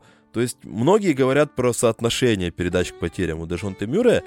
Я смотрю эти передачи просто, ну, там нет ничего такого сложного, чего не может делать какой-то другой разыгрывающий, да, в лиге. Потому что это все какие-то базовые вещи, которые должен делать ну, если ты просто будешь э, позориться на таких передачах, да, вот это уровень, э, что если ты такие не исполняешь, то, ну, будь добр просто на выход из лиги. Какой-то из тебя разыгрывающий. Поэтому к атакующим данным Дежонте Мюррея у меня есть большие вопросы, но другой вопрос, что в контексте нашего разговора про прогресс, давай так, подводя итог того, о чем мы с тобой суммарно проговорили – это Рассел Уэсбрук, пускай и чуть более уменьшенная версия, но при этом с претензией на защитные пятерки. Ну, блин, слушай, хороший такой кейс, я тебе скажу, на, на шестое это место в, наш, в рейтинге прогресса игроков. Да, да слушай, я на самом деле не спорю ради, вот хотел добавить. Тут, с одной стороны, я с тобой согласен. Дэвин Вассел это и Дак Макдермонт это three and D, ну, Макдермонт без D. Но при этом, смотри, Минус от Дежонте Мюррея, ну, в принципе, ты не можешь создавать спейсинг без э, среднего броска на пик-н-ролле. Поэтому, когда Якоб Пельтель ставит ему какой-то заслон, это, конечно, хорошо, но, по сути, ты можешь применить э, обычную защиту, как она называется, flat defense э, против пик-н-ролла, когда ты просто, ну, догоняешь Дежента Мюра со спины, и ты ничего, без, даже играть можешь без разменов, потому что Дежента Мюра не сможет сбросить средний. Есть Келден Джонсон, да, у него прекрасные проценты, я, честно говоря, сам в шоке, что он бросает, но если мы заглянем в его статистику, он бросает только открытые броски полностью. А, есть Дерек Уайт и Лони Уокер, которые, к сожалению, в этом сезоне бросают ну просто ужасно. Там прям все очень плохо, и в принципе-то больше никого. Поэтому отчасти я с тобой согласен. Тут нужно еще понимать, мы, я думаю, с тобой понимаем, что Дежонте Мюррей это же продукт Поповича вот прям от и до. И, ну, в принципе, он делает то, что ему говорит делать Грег. А так, ну, в целом, да, я согласен, это Рассела Уэсброка подобная игра, но в целом-то тут можно и посмотреть, когда он может быть лучше, и ты правильно сказал про передачи, то, что на самом деле-то несложно делать э, такое количество передач при такой игре, но также тут вот есть игроки, которые явно, ну, выпадают из системы, к сожалению. Я не спорю, я же поэтому и говорю, что эта система не идеальна, но при этом эти люди действительно, по сути, созданы для того, чтобы э, подчеркивать какие-то сильные стороны э, того же Мюррея. Ну, выносим за скобки Уайта, который просто ну, вот в этом сезоне вспомогательный плеймейкер, Правда, который генерирует примерно то же самое, что и Мюррей по эффективности своих бросков, хотя при этом мы говорим, что Мюррей прогрессирует, а Вайт это говно не бросающее. А вот эффективные проценты реализации у них ровно на одном уровне. У них там в сотые доли разница.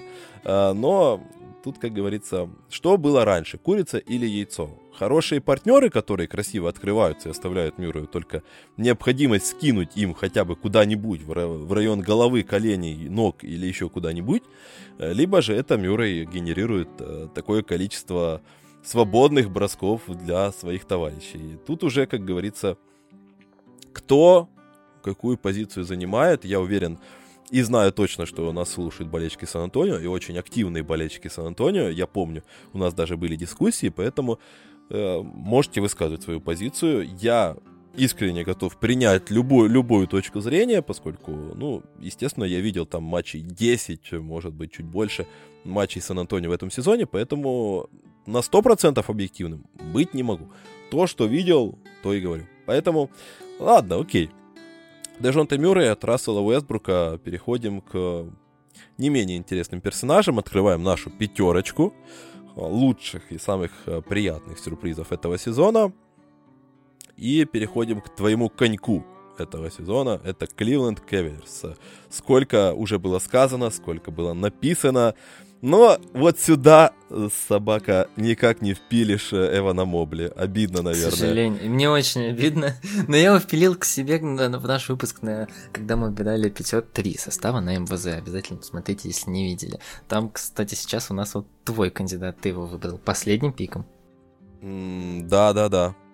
Uh, вот как раз... Не, я последним выбрал Ламела Бола тогда. Ну, самым последним. Но он у меня был в команде, этот э, персонаж. Я говорю, конечно же, про Джарета Аллена.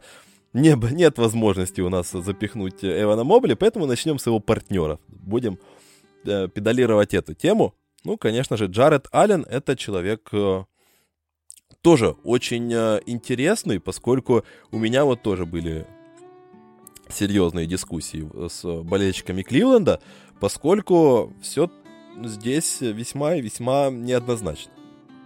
С одной стороны, либо система делает игрока, либо игрок делает систему. Джаред Аллен один из э, лучших защитных центров. Если смотреть по противодействию броскам э, соперников непосредственно из-под кольца, то Джаред Аллен в принципе лучший игрок этой лиги, лучше даже, чем Руди Гобер. Слушай, вот если- пока мы недалеко просто Да, не отошли от темы, чтобы не повторялся. Тут, в принципе, если посмотреть вот всех игроков, которые как минимум защищаются против 15 бросков Да. каждую игру, он, в принципе, лучший игрок в лиге.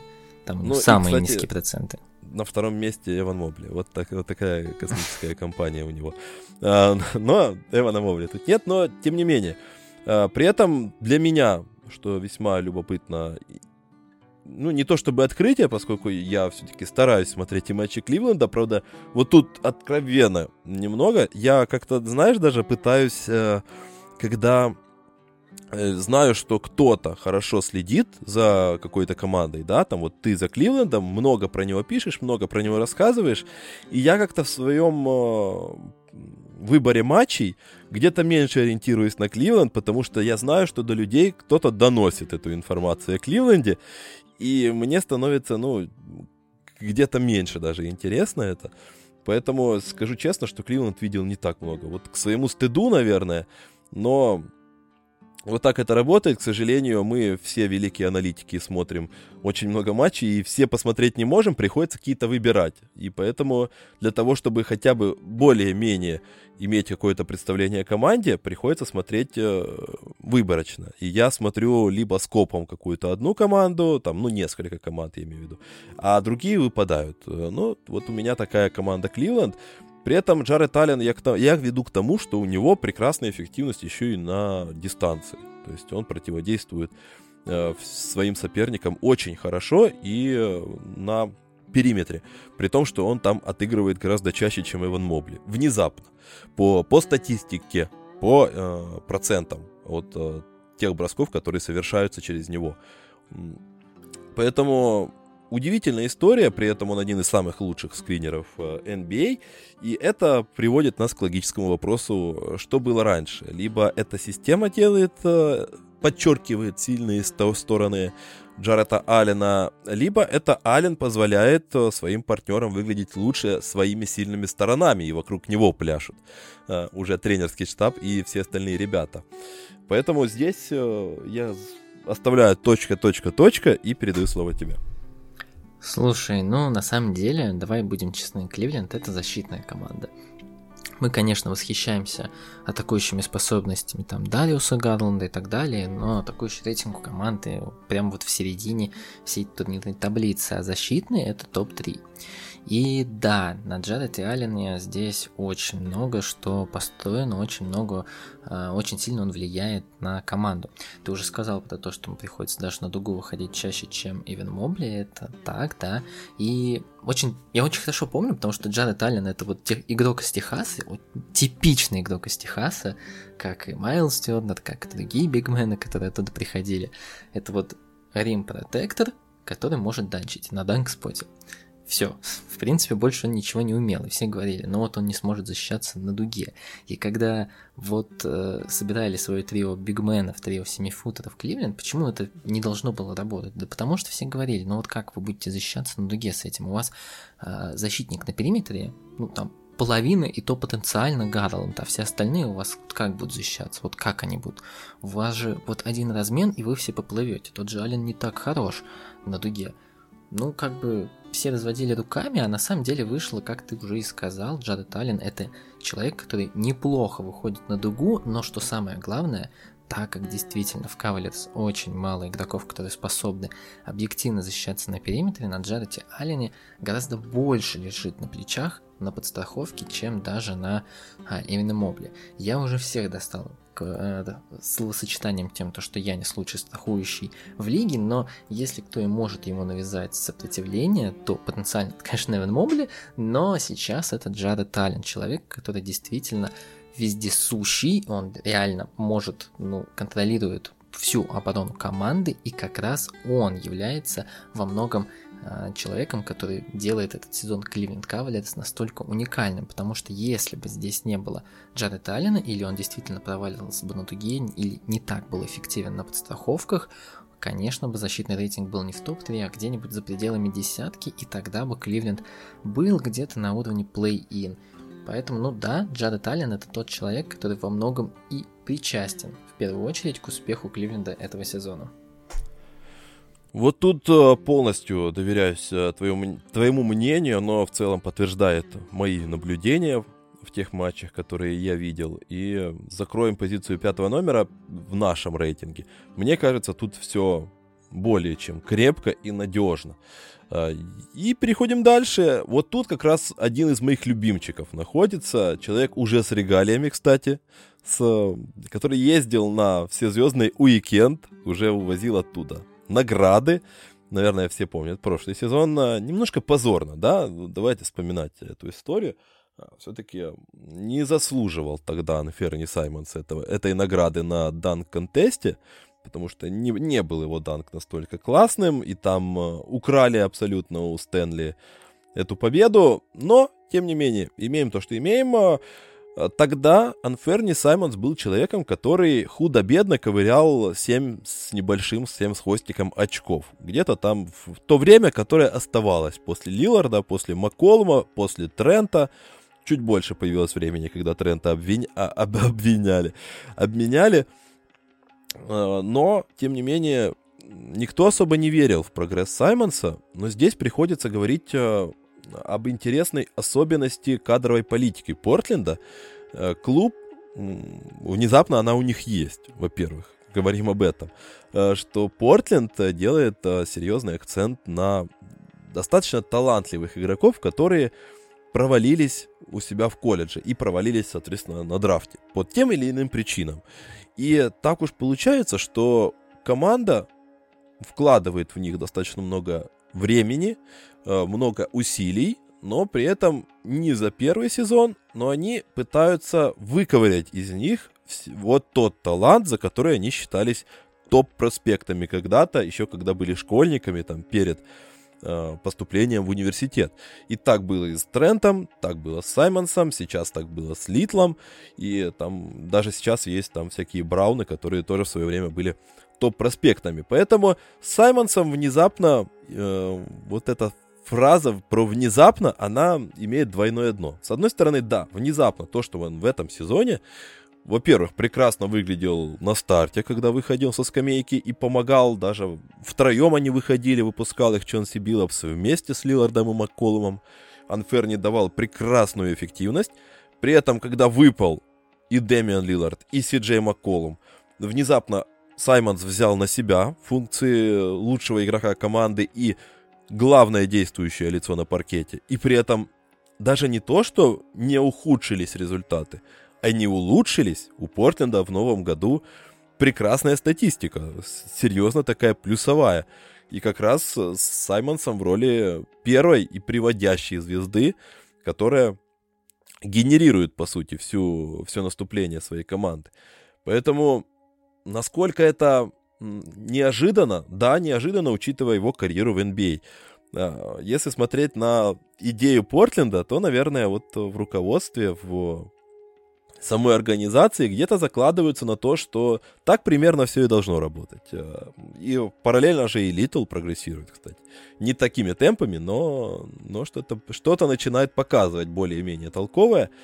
Поэтому, честно, для меня Саймонс это одно из главных открытий. Как минимум 22 года вообще с отрывом, если там вот выделять какие-то отрезки. Ну и в этом сезоне, конечно же, просто космос. Э, вот действительно начинаешь верить в систему кадровой политики Портленда с такими вот э, попаданиями.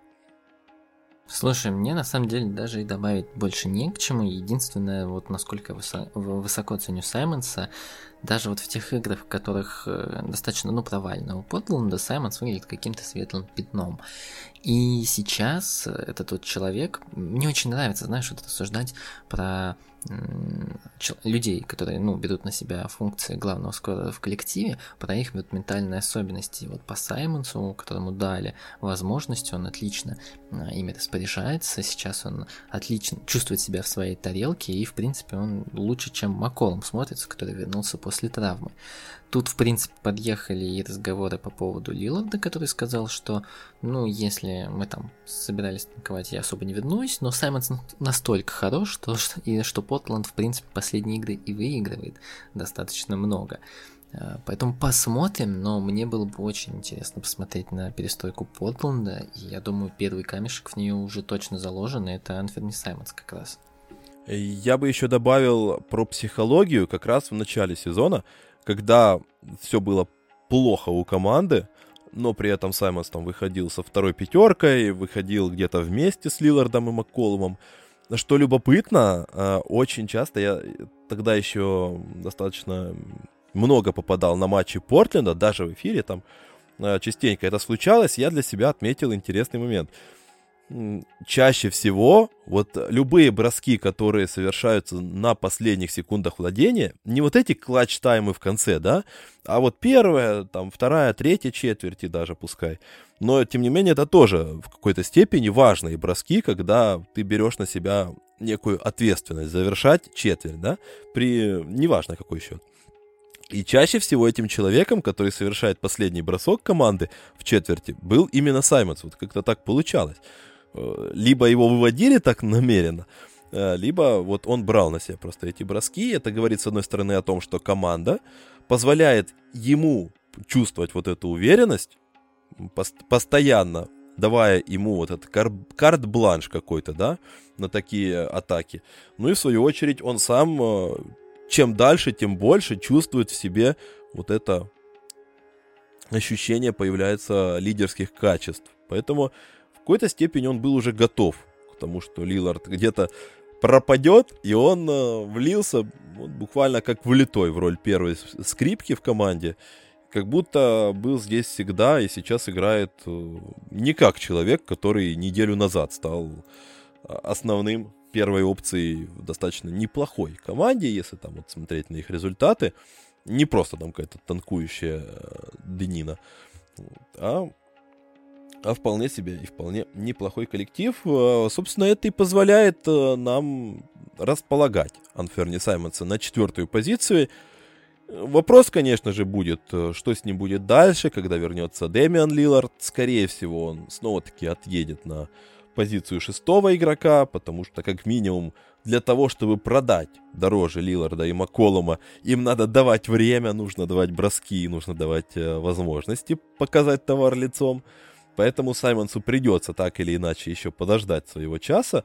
Но сейчас уже как-то уже гораздо спокойнее, мне кажется, при любых переговорах будет руководству Портленда где-то расставаться с Демианом, потому что они шагают уже не в такое прям черное будущее, где непонятно ничего, а уже хотя бы что-то у вас есть. С чем-то вы как минимум остаетесь, у вас будет Анферни Саймонс вот такой вот классный персонаж.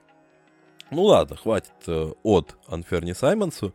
Переходим э, к тройке э, персонажей, но перед этим наша привычная уже рубрика «Достойны упоминания».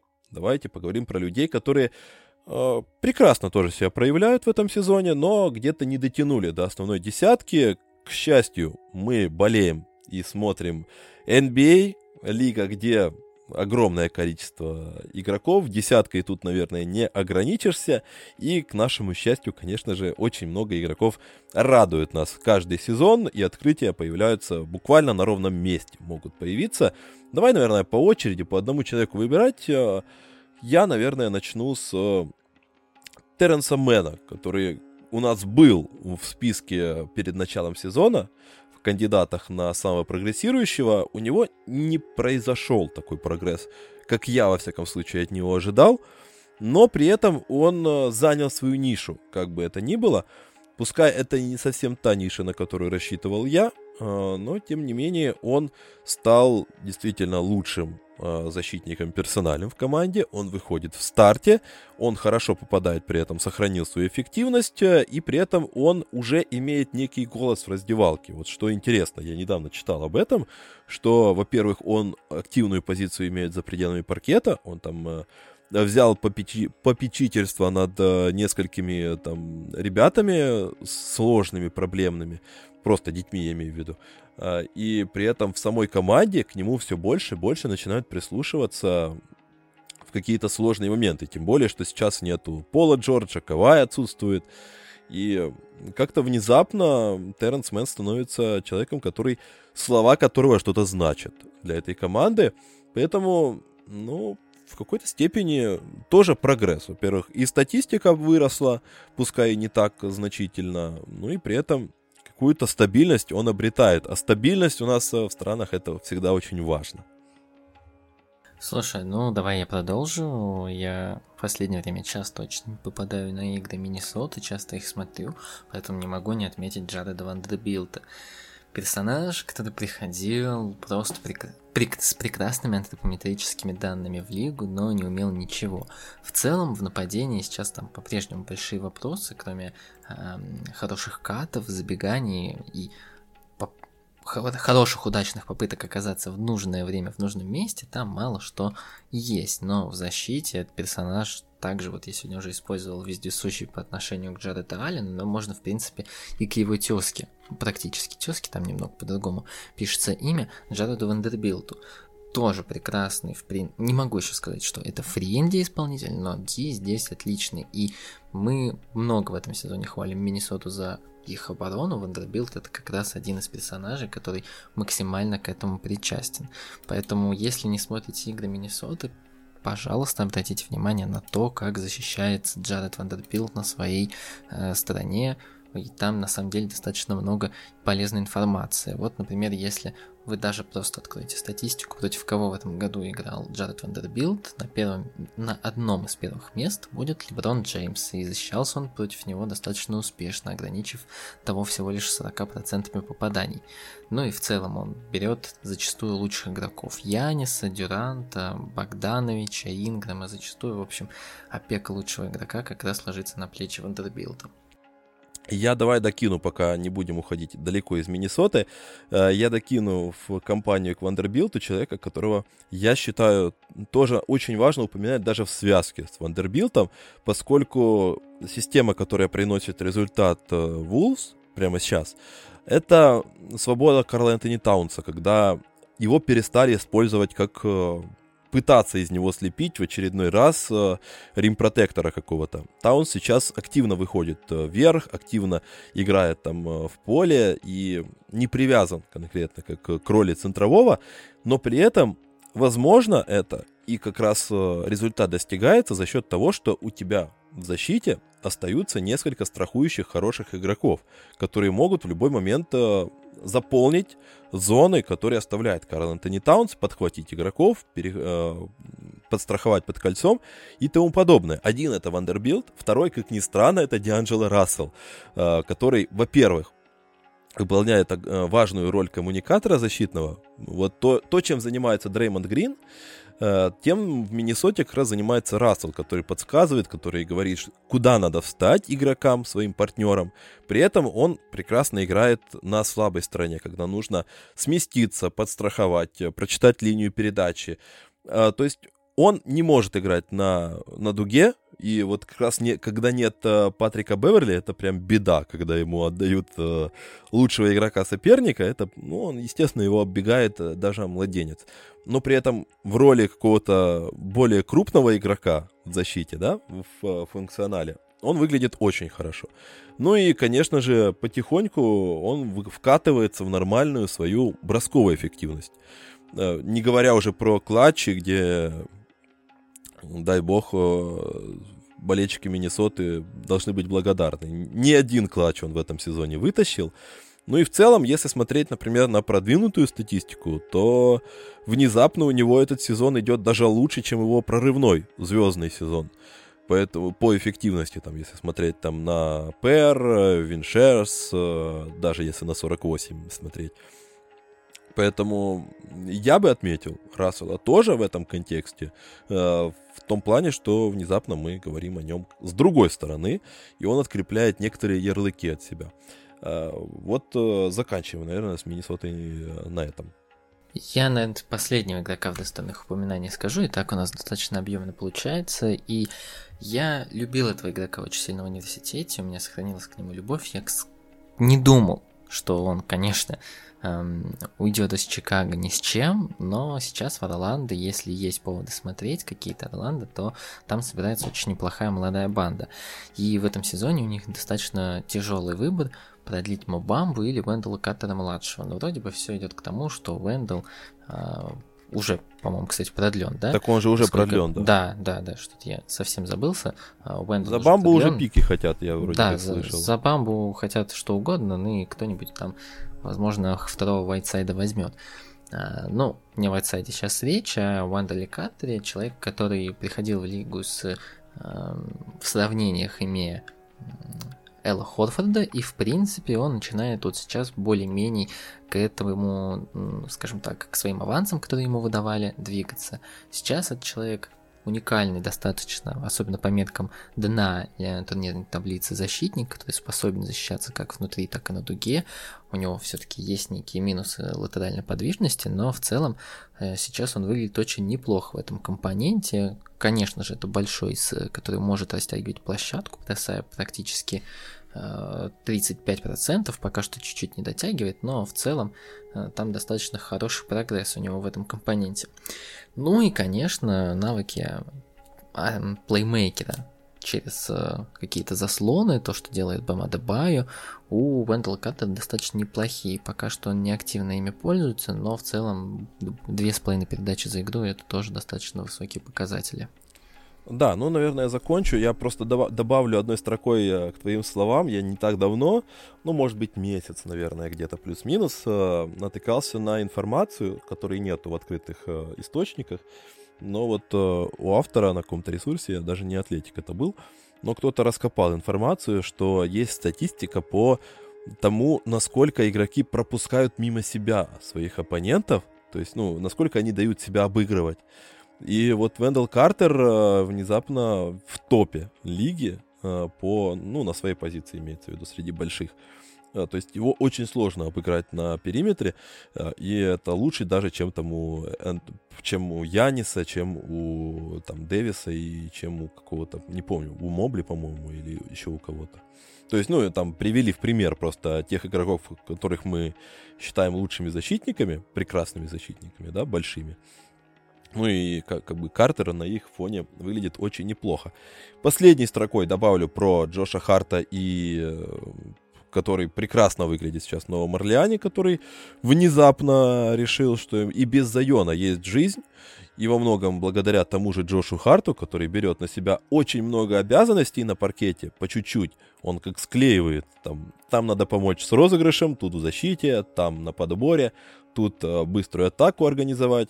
И его статистика, конечно же, выросла, и при этом его влияние на игру, конечно же, очень-очень большое. По Гэри Пейтону второму, я думаю, не будем пока что серьезно останавливаться. С одной стороны, все любят его, потому что, ну, он появился практически из ниоткуда и сразу же дал нам кучу хайлайтов, э, кучу... Просто у него классная история, конечно же, про то, про восхождение. Но при этом я помню еще и как э, система Golden State дарила нам Падди Маккоу, как э, Квин Кук э, появлялся в этой же системе. Поэтому пока что подожду с выводами. Это все-таки Golden State, они... Ты можешь как прийти сюда, выстрелить, уйти, и все. И, за- и мы о тебе забудем. Поэтому торопиться не станем. И теперь переходим. Наконец-то можем перейти к основной тройке нашей. И начнем с э, очень знакового персонажа.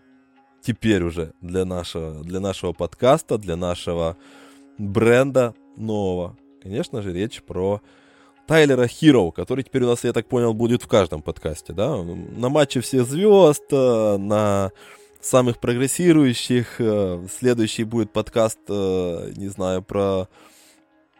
Про кого? Про самых красивых, э, конечно же, выиграет Тайлер Хиро. Ам, Но имеем то, что имеем, на самом-то деле. Действительно, реально прорывной для него сезон. Слушай, ну давай, наверное, тогда я начну хвалить. Да, мы будем его сводить в каждые наши подкасты. И у нас, поверьте мне, запасено очень много аргументов, почему э, Тайлер Хира должен быть в каждом нашем подкасте. Давай я сначала скажу про игровые, а ты потом скажешь, насколько Тайлер Хира красив, замечательный. Вообще у него по ему уже посвятили песню, что немаловажно для статуса какого-то культового игрока в мире НБА. Ну, во-первых, для меня вот есть две команды, которые находятся в топе по атакующему рейтингу в лиге, и они достаточно, ну, сложны для моего понимания. Это Мемфис, где они, по сути, как я уже говорил, достаточно нетипично создают свое нападение. У них Бигмен играет там роль от э, легкого форварда, Джамарант э, маленький, который не должен врываться в краску, но врывается. А, в принципе, они много от защиты стоят и так далее. А есть Майами Хит. Майами Хит уникальная команда. Вот честно, я не помню такого никогда. Вот чтобы вы понимали, сейчас в лиге, в НБА ведет официальную статистику всех владений, разделяя их на 11 типов. В лиге сейчас команды играют примерно в среднем следующую игру. 23,6% они тратят на спотап броски, 17,3% на пикинг на пикинг и 15,3% на транзишны. Это три основных типа владения команд в лиге. Теперь внимание. Майами по транзишну 22 по частоте, по пик-н-роллу 22 по спотапу, по спотап броскам 30 Это команда, которая играет в абсолютно несовременный баскетбол. И на фоне этого один из лучших их атакующих игроков Тайлер Хиро, который идеально подходит для современного баскетбола, являясь такой вот некой проекцией э, Дэвина Букера, способный играть от пик н способный э, быть на спотап-бросках, способный э, играть в изоляции. Ну его же, быстро... кстати, когда-то даже сравнивали Они... с Дэвином конечно, Букером. Конечно, да. Это, это игрок, которого, по сути, ну, и готовили как Дэвина Букера в свое время в том же университете в Кентукки. Надеюсь, я сейчас не ошибся. Ну, в Кентукки, по-моему. Э, готовили абсолютно по одинаковой... Да, да. готовили абсолютно по одинаковой программе, и все говорили, что ну вот это точно Дэвин Букер. И в принципе сейчас мы уже видим то, что человек э, играет так хорошо. Самое главное, вот почему я начал спич про Майами. Не благодаря системе, а вопреки, и это очень важно понимать, что Тайлер Хира, несмотря на то, что игра Майами Хит, да и в целом он не очень подходит Майами Хит, это не тот человек, который, знаете, готов хаслить, э, страдать в обороне, ломать игру соперника, э, жить по армейским порядкам Пэта Райли, это человек, который, ну, имеет кличку Golden Boy, и на него записывают, как я уже сказал, песни на рэперы. Поэтому, ну, достаточно уникальная история появления, в принципе, Тайлера Хида в команде, и он мог уйти оттуда несколько раз, но сейчас это отлично атакующая боевая единица, которая, не скажу, что имеет, ну, роль свободного художника, но при этом он как-то подстраивается под систему команды и все равно остается эффективным. Хотя, ну, повторюсь, ему достаточно сложно это сделать. На бумаге кажется, но по факту мы видим то, что да, Талит Хида действительно зачастую топ-2 опт, атакующая опция в команде, а зачастую, в принципе, и главная опция, особенно когда у него хороший день. Я бы даже сказал, любая опция, даже топ-1, поскольку основные опции как раз в Майами это такие ребята, которые, у которых э, раз на раз не приходится. То есть Джимми Батлер это тоже персонаж, у которого особенно последнее время после этих выпадений, некоторых э, ряда выпадений из состава, все-таки бывают дни, когда он даже подряд может несколько матчей провести, в которых выбрасывает там суммарно э, процентов 20 с игры. Поэтому приходится в какой-то степени брать на себя абсолютно все функции а, в атаке Тайлеру Хироу и быть а, едва ли не единоличным а, человеком, который отвечает за набор очков. Ну и я бы отметил еще и то, что он прогрессирует как пасующий игрок. То есть вот в этой системе несовременной и не всегда подходящей, где игроку с мячом очень часто бывает сложно, потому что там спейсинга порой бывает очень и очень мало, когда мяч у тебя, а у тебя еще и Джимми Батлер с Кайлом Лаури на паркете где-нибудь от которых отходят на шаг, потому что даже Кайл бросает отвратно. А Поэтому... Еще и Бема Дебайо. И Бема Дебайо, там Юрцевен, которые тоже не бросают, а, поэтому очень сложно, и очень часто приходится, я все чаще вижу, как вот действительно Тайлер Хиру, он творит. То есть он берет и делает какие-то нестандартные решения, он делает какие-то сложные передачи, берет на себя. То есть да, иногда они заканчиваются потерями, но в такой системе это нормально, потому что у тебя абсолютно, вот возвращаясь к теме Дежонте Мюррея, у тебя вообще нету вариантов делать э, ставить на поток какие-то простые передачи, когда и чтобы это работало. Тут нету просто таких вариантов, когда вот что-то тебе вот 10 передач дадут за матч сделать, каких-то вот из точки в точку, когда вот кто-то открылся, ты ему отдал, все. И он бросил, и попал, и все. И конец. Тут э, в любом случае тебе рано или поздно приходится выдумывать какую-то особенную историю. И вот у Тайлера Хиро все чаще и чаще появляются какие-то интересные фишки. То он там из-за спины отдаст, то, то не глядя, то еще что-нибудь. Не всегда это на уровне там праймового Джона Ронда, но заслуживает уважения как минимум.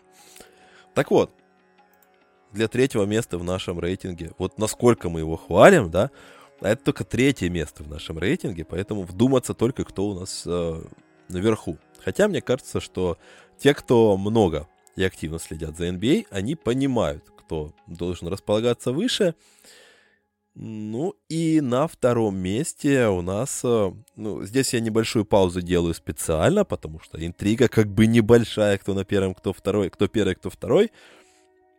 Тут можно барабанную дробь пустить или наоборот какую-то супер тишину. И второе место занимает э, Майлз Бриджес. Вот это как раз абсолютно неожиданная история, если мы примерно понимали, что должен прогрессировать тот же Hero, у которого был супер классный, там, хайповый какой-то, я бы сказал, первый сезон, со всеми этими мордашками, выходом в финал NBA и прочими историями. И второй где-то подсдал, но при этом ты понимаешь, что это там хороший талант, то Бриджес как раз, казалось, уже идет по какой-то простой, надежной конве качественного ролевого исполнителя, которому предлагали сколько, если, если помнишь, что-то около тоже 60 или 80 миллионов. И он отказался. И многие тогда решили, что ну ты дурак, что ли, совсем. Алло. В, в резко меняющемся мире NBA отказываться от таких денег с 12 очками в активе, ну, только дурак может. Тем более, что тебе еще и ничего не было гарантировано в этой команде, потому что у тебя и так есть Пиджей Вашингтон, у тебя там есть Гордон Хейвард, приехал Келли Убре, огромное количество опций в команде, ну куда тебе? Возьми себе и не парься. Бриджес отказался, и сейчас мы уже видим совершенно другую ситуацию, когда Бриджес выходит в топ своего, скажем так, рыночного года по игрокам, которым точно будут э, закидывать максимальные оферы. Как минимум Детройт, как, у которого там внезапно выпадет из платежки все эти Блейки Гриффины с Деандре Джорданами, попытается кинуть, я уже слышал эту информацию, оффером в Майлза Бриджеса, и придется, как минимум, сейчас э, Шарлот ну, конкретно задуматься о том, что делать дальше, потому что Бриджес проводит сумасшедший год с точки зрения продуктивности, он резко прибавил и в вариативности, он перестал быть однообразным, он перестал ходить только влево э, под свою рабочую левую руку, у него появились э, еще лучше стал его бросок, там проценты снизились, но ситуация и отношение к нему немножко другая, и нагрузка немножко другая, поэтому это нормально. А, при этом он гораздо лучше стал видеть партнеров, он заигрывает партнеров, он управляет темпом где-то, когда нужно открыться, когда нужно подобрать и убежать. А, конечно же, ну и, и защита, тут тоже вопросов нету, поскольку долгое время по защите в первую очередь были вопросы к Бриджесу, э, и как раз в прошлом сезоне произошел где-то надрыв, когда он доказал, что он может быть не просто классным данкером, который поставляет массово какой-то контент э, в социальные сети, но еще и он хороший защитник, очень универсальный, который играет по сильным игрокам соперника, которому не важно играть против разыгрывающего или против центрового, и в этом сезоне он при этом, при всей нагрузке в атаке, он не сбавил и в обороне. Другой вопрос, что команда там по защите в целом не, не топчик. Но к Бриджесу это имеет наименьшее, наверное, отношение из всех игроков, которые есть сейчас у Шарлот. Слушай, ну по защите полностью подтверждаю, потому что Человек в этом году играл и против Тейтума, и против Лиларды, против Янниса, и против Кари обоих, против Дюранта. Короче, собрал полный пакет позиций. А, и, знаешь, я вот больше хотел порассуждать об, о том, что же а, значит Майлз Бриджес для Шаттлд. Все вот сейчас говорят, ну, Ламела Болл человек, который как бы франчайз команды. Честно, Ну, наверное, да, кто-то так считает. Но для меня Ламела Бол, как человек, вот как Скотт, это он никогда, наверное, не был эффективной пози... эффективным человеком, ну, по крайней мере, в первые два сезона. И да, вот ну, скажем если... спасибо, что он сейчас что-то попадает. Ну да, да, да, да. Но даже если посмотреть статистику по изоляциям, я все-таки считаю, что главная звездная команда должна быть хороша в изоляциях, потому что, ну, а, и клатчи, и ситуация, когда а, так как команда полностью встает, нужно из них как-то выходить. И Майлз Бриджес, и лидер, и между ними просто, ну, огромная дистанция по эффективности. Там Ламела набирает 0.89 очка за владение, Майлз Бриджес а, 1,4. Поэтому, ну, честно, для меня, наверное, Майлз Бридж сейчас гораздо даже больше подходит к, с точки зрения франчайз игрока для Шарлот. Возможно, я буду ошибаться, Ламела Бол в следующем сезоне выдаст куда эффективнее э, статистику в атаке, особенно в каких-то индивидуальных действиях. Но прямо сейчас Майлз Бриджес для меня это человек, который вполне себе причастен точно к первой части сезона, когда Шарлот были очень хороши и причастен в первую очередь. А, ну и, конечно, можно его называть в принципе уже и франчайз с игроком команды, поэтому посмотрим будущее. На самом деле там с продлением, как ты уже сказал, будут большие вопросы. Сможет ли Бриджес продлиться в Шарлот или решит куда-нибудь уехать. Но в целом, мне кажется, вход на он смотрится прям идеально. Это прям его команда. А, ну, слушай, я, я добавлю буквально чуть-чуть, что и сейчас он выглядит прекрасно. У него сейчас... Э, у Шарлот э, сколько там, 7 побед в 10 матчах, и он в этих э, матчах набирает, э, ну, снова-таки, не проседает нисколько и остается главной опцией в своей команде. По поводу Ламела тут интересная ситуация. Я бы сказал, что они оба нужны друг другу, потому что, ну, Майлз Бриджес ну, да, это да. скорее персонаж такой, Тейтумообразный, да, ну, сколько мы в этом сезоне слышали про то, что Тейтуму Брауну нужен разыгрывающий, настоящий разыгрывающий. Они могут создавать себе какие-то возможности, но в определенных количествах. И вот э, история э, Бриджеса и Бола это как раз э, симбиоз э, Тейтума, который получил себе в распоряжение э, действительно классного разыгрывающего. Поэтому они делают друг друга лучше, если позволите мне такое сравнение, такую аналогию. Э, ну и по, по самому Бриджесу, конечно же, вопросов, мне кажется, нету. Для меня он, ну, если смотреть именно на уровень прогресса и неожиданности этого прогресса, наверное, все-таки, признаюсь, даже, наверное, больший кандидат на первую позицию, но тут очень много нюансов, давайте говорить так. Первый нюанс в том, вот, кстати, я не знаю, ты знал это или нет. Мы записываем этот подкаст, э, друзья, заодно скажу, что актуальность, насколько актуален этот э, разговор. Вдруг там э, к моменту прослушивания что-то изменится, там, не знаю, э, Джаред Аллен наберет 78 э, очков в одном матче. Э, но мы записываем этот подкаст вечером 26 января. И угадайте, у кого день рождения в этот день у Дариуса Гарланда, который сегодня у нас лидирует э, в гонке за наш э, воображаемый условный VIP, VIP, MIP, но персона, он, безусловно, VIP в, этой, в этом рейтинге. И, Макс, снова-таки, это Кливленд, э, это твоя стихия, поэтому давай, жги. Слушай, ну, во-первых, я обязан всеми извиниться за Дариуса Гарланда, потому что я критиковал его очень много. Конечно, его собрата Колина Секстона покритиковал гораздо больше, но и Гарланду доставалось от меня достаточно солидно. Поэтому, ну, тут я прям, по сути, э, я и двигал его на первую позицию. Все-таки ты, как сказал, Бриджеса хотел. Я вот за Дариуса Гарланда во многом потому, что я виноват в том, то, что не заглядел этот талант. На самом деле, многие скауты, когда анализируют игроков, особенно разыгрывающих, они используют термин tunnel vision, ну, то есть туннельное зрение, по сути, ну вот, как, как слышите, так и понимаете.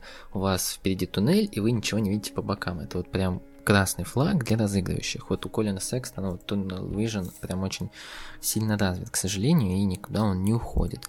Ну и в принципе у многих разыгрывающих, у которых розыгрыш стоит в первую очередь, э, к сожалению, есть эта особенность.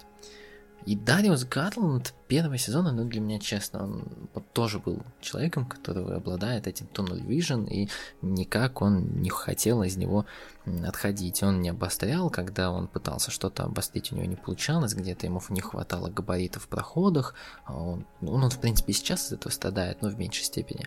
Где-то ему не хватало э, бросков, где-то ему не хватало нормальных бигменов, которые будут завершать. В этом сезоне сложилось все – во-первых, мы не можем недооценивать Рики Рубио. Человек, который является очень хорошим ментором, он пришел в команду, и очень многие говорили то, как много он работал с Дариусом Гарландом и обучал его а, основам розыгрыша.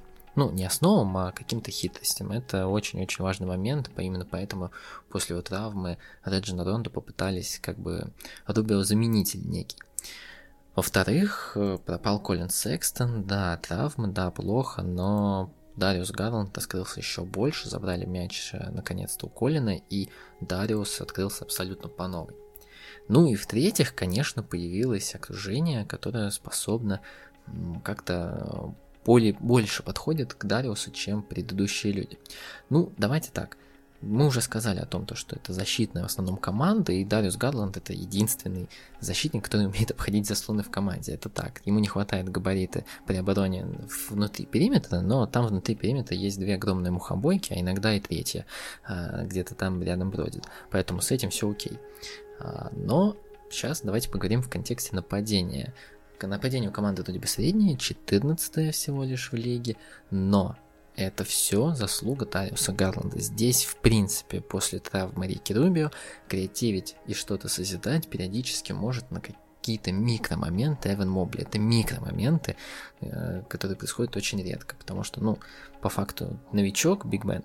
А, поэтому Дариус Гарланд по праву может считаться лидером команды которая претендует даже на преимущество своей площадки в плей-офф, в зависимости от того, как проведет вторую половину сезона, но сейчас она достаточно близка к этому. Гарланд – это человек, который видит те линии передач, которые, казалось бы, даже не существуют. И это, наверное, вот самое точное определение – а, который можно применить к Дариусу. Это человек, который видит площадку несколько на ином уровне. Ты вот сегодня рассказал про Дианджело Рассел, это человек, который, ну, тоже в моих глазах сильно поднялся, я тут присоединяюсь к Егору, он там а, управляет. извини, вот я сейчас э, добавлю буквально чуть-чуть. А через кого проходили Митчелл, Букер, Рассел за да, последние да, да, несколько да. лет? Кто да, сейчас да. Игра, играл с э, Дариусом Гарландом? Конечно, да. Тут да, да, да. такое незримое присутствие одного героя ощущается. Да, да. Рики Рубио, который работал со всеми ими. И его зачастую подписывали именно как ментора для своих потенциальных там буллхендлеров, плеймейкеров.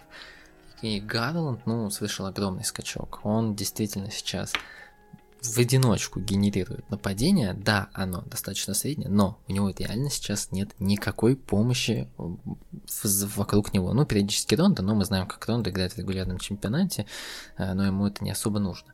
Вот, а Гарланд это тот человек, который по праву может уже считаться и переходить из уровня буллхендлера, плеймейкера на уровень какого-то flow general. Конечно, это не Крис Пол, но это человек, который может созида- созидать и создавать моменты из ничего. Это не тот человек, как вот Дежанте Мюррей, который, ну, давай, Пельтель, иди сюда, я буду обегать тебя как-нибудь. А, это человек, который по факту может расставить игроков, это человек, который увидит возможности из ничего, когда, казалось бы, принимающий передачу от него даже не понимает то, что он должен в этой ситуации забивать, такое часто происходит, когда на данкспоте, вот обратите внимание, если смотрите Кливленд, когда на данкспоте обычно присутствует а, Джаред Аллен и в усах стоит Эван Мобли. Это вот частая ситуация, и просто посмотрите, как Гарланд пытается их задействовать. Они вроде бы не двигаются, но он находит, смещает а, акцепты обороны, и появляются ситуации для того, чтобы дать открытую передачу. В общем, ну, Гарланд, это честно, переходит в ранг одних из моих любимых игроков. Я по праву им восхищаюсь. Я еще, слушай, э, учитывая то, что я не спец по Кливленду, я добавлю щепоточку буквально сюда э, статистического момента по Дариусу Гарланду, потому что если смотреть на разницу между игроком, между результатами команды с игроком и без игрока на паркете, то Гарланд с огромным отрывом лучший в Кливленде, от него там, э, если смотреть на нет-рейтинг, например, то там огромное провалище в 15 очков между показателями с ним и без него, и при этом, что очень любопытно, реально огромнейший провалище, когда вот э, то, о чем ты говорил, визуализация твоих слов. С момента травмы Рубио, где-то с конца декабря, у него 13 очков разницы, и после него, там, ну, Окора только есть, э, и все остальные, Мобли, Ален, вся остальная компания, она даже не близко. То есть там как э, важен контекст, да, когда человек, у человека примерно ноль, да, то есть разница, значит, в, в тех моментах, какие пятерки у них были, да, там какие-то пятерки успешные, какие-то неуспешные, и на выходе мы получаем плюс-минус какие-то нули, около нулевые. Там у кого-то плюс, у кого-то минус, это ни о чем не говорит, да, важен контекст э, каких-то показателей, особенно нет-рейтинга, командных именно показателей. Но в данном случае, когда мы видим вот такую ситуацию, ты прекрасно смотришь на эти цифры, и ты понимаешь, что у них вот эти показатели нулевые, там около нулевые, именно потому, что они иногда попадали в пятерки без Гарланда. А у Гарланда строго плюсовые, потому что у него просто все пятерки плюсовые. Ну, грубо говоря, это я имею в виду. То, что он всегда улучшает показатели команды. А у всех остальных хуже показатели просто потому, что они иногда оказывались на паркете без Гарланда и сразу же улетали куда-то туда в жесткие минуса. Поэтому это тоже важный и действительно очень ключевой, наверное, момент в нашем э, разговоре про самые прогрессирующие, про самых прогрессирующих баскетболистов этого сезона и почему мы говорим про Дариуса Гарланда на первой позиции, то, о чем я сказал в самом начале, этой позиции, про то, что важен контекст и важны нюансы. Не надо смотреть именно на основную статистику, где там у Гарланда может быть там всего лишь плюс 2 очка э, к его показателям. Плюс, э, ну и там плюс 2 э, передачи. Это не так заметно, как у Бриджеса, где там с 12 до 21 очка за игру. Но при этом, если смотреть на влияние, если смотреть на статус игрока, то, конечно же, Дариус Гарланд, э, ну, на мой взгляд, я готов согласиться, я симпатизирую Бриджесу, но вот в целом, если говорить, то поэтому я и не спорю. Потому что, ну, действительно, Дариус Гарланд тоже достоин находиться на первой позиции – и, честно говоря, аргументов против у меня просто банально не находилось. Ну и что ж, друзья, вот такой объемный получился у нас внезапно выпуск. Э, мы с Максом любим поболтать. Что уж нас винить. Я надеюсь, вы нас, э, на нас не в обиде. Ну и, наверное, можете еще... Могу напомнить, наверное, на, на останок, что у нас есть комментарии мы приветствуем любое мнение. Очень часто мы прекрасно понимаем, что нас слушают люди, которые болеют за определенные команды, и они видели гораздо больше, э, у них больше выборка по матчам конкретных игроков и конкретных команд. Поэтому пишите свои наблюдения по определенным баскетболистам, которые заслуживают внимания. Возможно, мы кого-то пропустили. Это всегда очень и очень интересно. Ну и остается теперь уже сказать спасибо всем, кто дослушал до этого момента. И в первую очередь, э, точнее, во вторую, после наших слушателей, тебе, Макс. Слушай, ну, как бы I love ты, спасибо и тебе. И да, тебе тоже, к сожалению, во вторую очередь, потому что наши подписчики, это, в принципе, наша мотивация продолжать, поэтому напоминаю еще раз вот про все ссылочки, которые вот где-то рядом, в зависимости от того, где вы нас слушаете, подписывайтесь там вот на все активности. Чем больше вас, тем, соответственно, больше активности будет от нас. Это не какое-то условие, это просто на самом деле так и работает. Да, это просто мотивация для нас, поскольку мы пока что будем напоминать более часто о том, что существует еще и Patreon, а, потому что нам нас это просто мотивирует, что, что уж э, греха таить, и это важно. А, естественно, думаю, все относятся к этому с пониманием. Ну и что ж, друзья, на этом можно пожелать всем доброго здоровья в наше непростое время. И, конечно же, только интересного баскетбола. Услышимся уже очень-очень скоро.